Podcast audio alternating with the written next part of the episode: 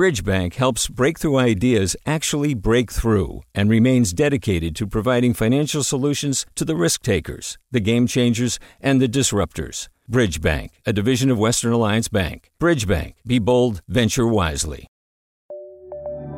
From KQED. This is the California Report. Good morning. I'm Lily Jamali. More than 4 million Californians will be eligible to get the COVID 19 vaccine starting today as the state expands who qualifies. The new group includes people under 65 with underlying health conditions and developmental or other high risk disabilities. Under the new guidelines, people don't have to provide documentation for their medical conditions, which is a bit of a concern for some health officials who worry about people jumping the line. Here's Dr. Paul Simon, Chief Science Officer with the LA County Department of Public Health, speaking at a news conference on Friday. We don't feel that our frontline staff are in a position to screen and make decisions about who or who is not eligible. I think if someone simply attests to the fact that they have a serious condition or disability, they will be approved for vaccination. It's unclear if cities and counties will be able to meet supply demands as shipment of the Johnson & Johnson vaccine will be delayed until later this month. Starting today, migrant detainees held in California by U.S. Immigration and Customs Enforcement, or ICE, will be eligible for the COVID 19 vaccine as well. This comes after advocates pushed state officials to protect this at risk population. KQED's Farida Jhabvala Romero reports. People who live or work in congregate settings with a high risk of outbreaks are being prioritized, including ICE detainees. State officials say immigration detention centers must work with local health jurisdictions to get vaccine doses. Jackie Gonzalez with Immigrant Defense Advocates says the change is long overdue. And what we would like to see is a plan for how local public health departments should roll out the vaccine. The coronavirus has swept through all detention centers in the state, infecting hundreds. ICE did not immediately respond to a request for comment.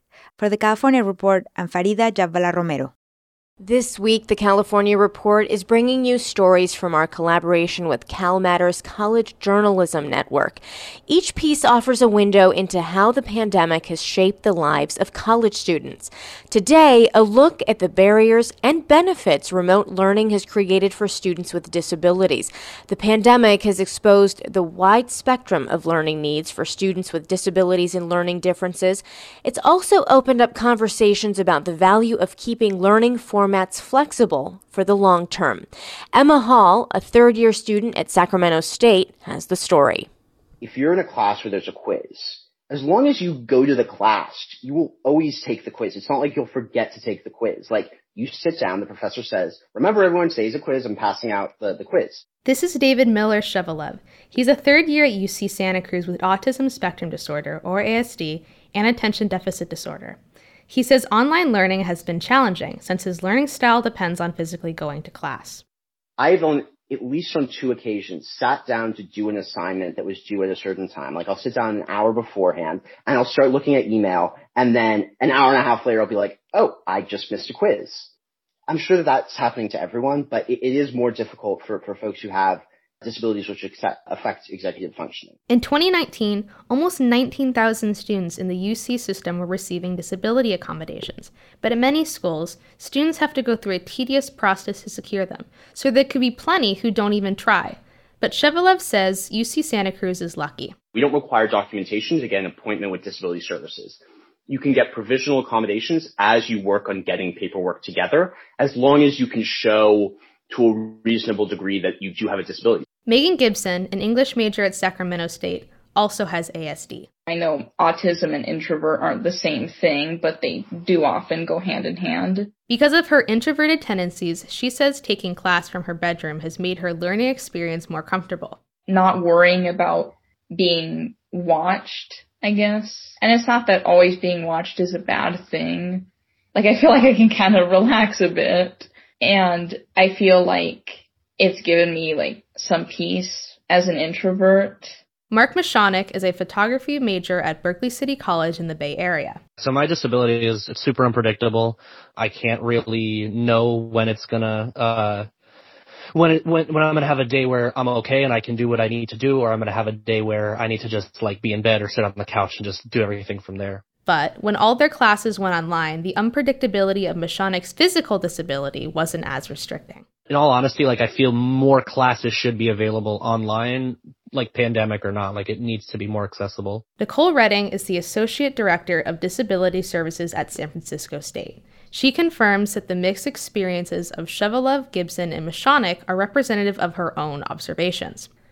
And she says seeing students' experiences has given schools a new perspective on the potential benefits of more adaptable learning approaches. I think what this has highlighted is that not only is it okay to consider different ways to do things, but that's a good thing because it's, it, it serves a larger number of people to be able to participate um, in different ways. And so my hope would be that that's considered in moving forward. Officials from the UC and Cal State systems say both sets of schools are still figuring out how they might use remote learning long term in a post pandemic world.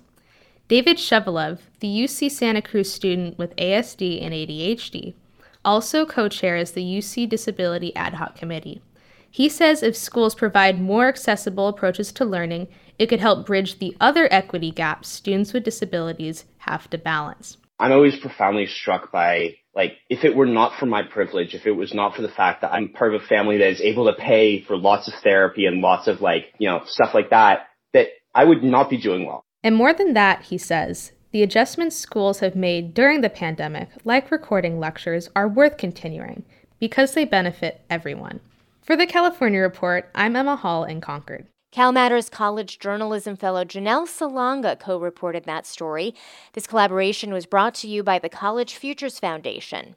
And last week, the Stanford Daily Student newspaper broke the news that a study group and task force to re envision disability access there will be launched after a prospective student with cerebral palsy was denied a scribe for homework assignments. Starting today, museums, zoos, movie theaters, and gyms in Los Angeles will be allowed to reopen indoors with limited capacity. KPCC's Caroline Champlin has more. All the museums I talked to said they'll need time to get ready. Many have to rehire staff, retrain them, and check safety protocols. The LA County Museum of Art is aiming for the end of the month. LACMA CEO Michael Govan says besides hiring staff, the facility is ready to go you can't even open a bathroom door here. It's all touchless. So not only is the art space touchless, you can't touch art, of course, but now you can't even touch the bathroom doors. Greg Laemmle, president of Laemmle Theaters, says it'll take at least a month to open, but he's confident that people are eager to come back after a year of streaming. Part of that experience was recognizing how much better it is to see a movie in a movie theater and how much they miss it and, you know, how much they're really going to treasure, you know, that opportunity once they can do it again. The short term question, Laemmle says, is figuring out if it's cost effective to open with just 25% capacity. For the California Report, I'm Caroline Champlin in Los Angeles. Those reopenings are happening as LA County is one of 13 across the state that's moved to the less restrictive red tier. In neighboring Orange County, which has also moved to the red tier, some movie theaters and restaurants got a head start welcoming guests over the weekend. More than a dozen other counties, including Sacramento and San Diego, are expected to get official word tomorrow that they're moving to the red tier, which would leave only a handful of counties in the most restrictive purple tier. In the Central Valley, the Kern County Latino COVID 19 Task Force has launched a new hotline to help older, non English speakers schedule COVID 19 vaccine appointments. As Valley Public Radio's Mari Bolaños reports, Project Abuelita has already received over 800 calls. Project Abuelita is an extension of the task force's mental health hotline that was created to help people cope with the pandemic. It's a place to have callers call that may not have internet or may not have a computer. That's hotline manager Bianca Torres. She's received a lot of calls from farm workers, people in the education sectors, and people who are 65 years and older. Some just don't know how the process works. You know, some of them are on the verge of crying when they call because they say that they have no family members. They say like, you know, all their family members have passed. They don't have any young young people to help them with the website. And if they need help getting to their appointment, Torres says she directs them to some of the local transportation services like Dial a Ride that provides free transportation for vaccine appointments in Delano. For the California Report, I'm Mari Bolaños. Support for this podcast comes from Outdoor Supply Hardware, inviting listeners to Osh's big anniversary sale celebration, May 20th through the 26th, featuring daily deals, $15,000 in giveaways, 20% off store wide on Saturday and Sunday, and a lot more. Learn more at OSH.com. Did you ever wonder what it's like to live alone, hidden in the woods, not speaking to a single soul? For 30 years. Or wander the desert, uncover a hidden well, and dive to the bottom of the deepest water hole for 2,000 miles. The Snap Judgment podcast takes you there with amazing stories told by the people who live them, with an original soundscape that drops you directly into their shoes. Snap Judgment. Listen and subscribe wherever you get your podcasts. In October, bankrupt opioid giant Purdue Pharma settled with the U.S. Department of Justice over its role in helping start our nation's opioid crisis. Well, later today, Purdue Pharma puts out its plan to reorganize the company.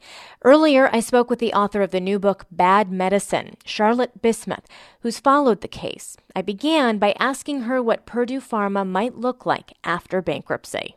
One of the options, of course, was liquidation. Another option was a sale to another private owner. And in fact, what the Purdue Pharma, the Sacklers, and the DOJ have endorsed is turning the company into a so called public benefit company that would be owned by the very people whom it harmed, the creditors, including the states, cities, tribal governments, and individuals. And they would continue to sell OxyContin to fund a trust. And I want to be clear you said DOJ, that's the U.S. Department of Justice. Is endorsing that approach uh, that you just laid out. Uh, I think what's so striking is this idea that in order to help treat and compensate past victims of opioids that were peddled by this company, by Purdue Pharma, um, we need to, the idea is that we will sell more opioids from this new company to help pay for that. It's a puzzling proposal. It's one that raises so many questions. Who would operate the company? Uh, we have understood from some of the judges' musings during hearings that there would be a board, an independent board to operate and oversee the company, that the um, maximization of profits would explicitly not be one of the company's goals, that it would be oriented toward the public interest. But, you know, pharmaceutical historians and attorneys um, for victims of the opioid epidemic have raised some very good points, which is this has never worked before. We're not sure that the company is economically viable. There's a huge conflict of interest for the states regulating the sale of OxyContin and you're putting the people who were harmed in charge of selling the product that harmed them. Yeah, we can't underscore that point enough. And it's similar to the PG&E bankruptcy that just ended here in Northern California in that in both bankruptcies, in Purdue Pharma and PG&E, you have victims of those companies being left beholden to the future profitability of that company that hurt them for compensation. I, I do want to talk to you about your new book, Bad Medicine, about Stan Li, a doctor in New York whose business model really was selling opioid prescriptions.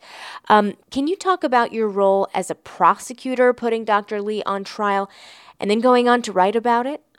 Absolutely. Well, the Dr. Li case is really from the front lines of the opioid epidemic, and the themes of the case and the book which are greed, pain, justice, are those that we're still struggling with today, not just in the Purdue bankruptcy, but also in the cases of several other physicians who recently have been uh, charged and are being prosecuted for the overdose deaths of their patients. Now, um, Dr. Li was the first physician in New York State to be charged with homicide for the overdose death of his patients. We actually uncovered 16 overdose deaths associated with his practice. The grand jury charged him with homicide on two of those.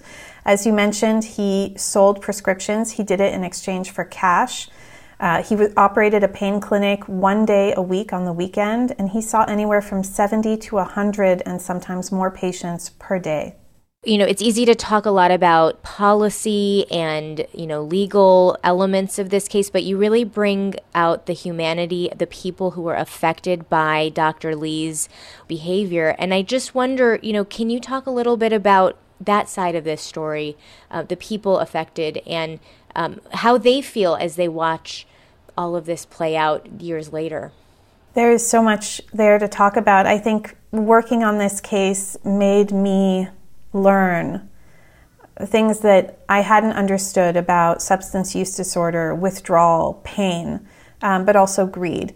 And specifically with respect to substance use disorder and withdrawal, you know, the amount of pain that's involved in that and the stigma that those conditions carry is really something that I think most of us are blessed not to understand, but should learn about in order to really see the full extent of the tragedy of the opioid epidemic. It's not just a matter of statistics of how many people died, because we can become really numb to that. But with each of those deaths, there's an entire family and social network that suffers. There is a uh, a track record of a couple of years, probably, of really excruciating uh, suffering on the part of that human being. And there are gaps in our uh, social system that allowed that person to fall through. Uh, and those are concerns that I really try to talk about in the book. You know, being very straightforward about how much I didn't know, how much I learned, what it meant for people who are very much stigmatized in society to be the ones coming forward in a case, to be the victims to be sitting in front of a jury and talking about their experience and having a jury validate that you know um, acknowledge their credibility acknowledge what they went through and acknowledge that the actions of a very well educated very privileged physician broke the law. And i remember as a reporter in new york um, i think it was in 2009 your former boss um, special narcotics prosecutor for the city of new york bridget brennan saying there was a an uptick in she called it heroin use. Um, and it was not happening in the you know in the urban centers. It was happening on the outskirts in these suburban areas. I mean i spent a week on this. You spent years prosecuting this case. What kind of toll did that take on you as a person uh, spending so much time with this it took a significant toll. It also led to a lot of growth because I met the families of those who had suffered. I met the people who had struggled uh, being Dr. Li's patients and who were still living with the aftermath of the addictions. Um, it took a significant toll. Uh, I spoke to my children much more bluntly, much more often about what we were seeing out in the street about what it meant for people to have substance use disorder, how that could start with just a party or um, a moment of experimentation with something in a parent's medicine cabinet. I kept all my medications under lock and key. And, you know, from a from a work perspective, I had always been someone who was very driven individually and who had a sense of you know, perfectionism. And this case really taught me that we cannot do anything alone. We need to come together as a team. And I think in that respect as, as well, it's sort of a microcosm of the opioid epidemic and how we can resist, you know, future deaths, which is that people from all walks of life and all areas of expertise have to come together. Public health, people in recovery, families of the lost ones, medical experts. We need everyone to speak about what they're seeing and to come together and see what we can do better. All right, Charlotte Bismuth, author of Bad Medicine. She's also been following the unfolding bankruptcy of Purdue Pharma. Thank you so much for coming on the show. Thank you for having me. That was Charlotte Bismuth. She's the author of the new book, Bad Medicine Catching New York's Deadliest Pill Pusher. And that is the California Report for this Monday, March 15th. We are a production of KQED Public Radio. I'm Lily Jamali. Thanks for listening. Support for the California Report comes from Stanford Medicine, protecting your health and providing dependable care with safe in-person appointments and video visits. StanfordHealthcare.org/slash-adapting care. Personal Capital helping people take control of their finances with financial tools and objective advice from a fiduciary advisor personalcapital.com, and Eric and Wendy Schmidt, whose philanthropy includes Schmidt Ocean Institute, working to advance the frontiers of ocean research, sharing the connection between life on land and life at sea with everyone everywhere.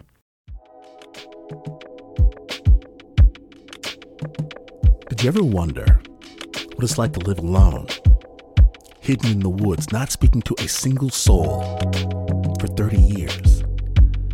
Or wander the desert, uncover a hidden well, and dive to the bottom of the deepest water hole for 2,000 miles. The Snap Judgment podcast takes you there with amazing stories told by the people who live them, with an original soundscape that drops you directly into their shoes. Snap Judgment. Listen and subscribe wherever you get your podcasts.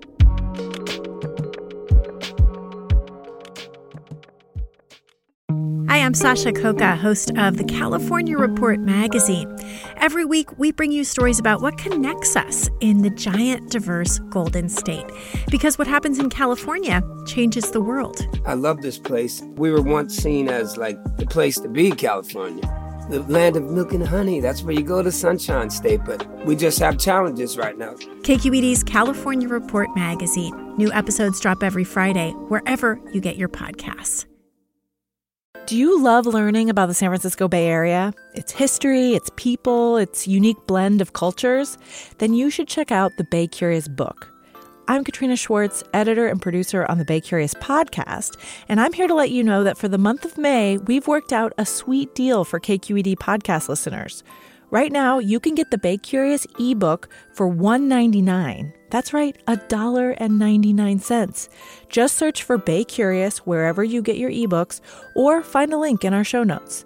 This offer does expire at the end of the month, though, so you'll want to act on it fast. Happy reading!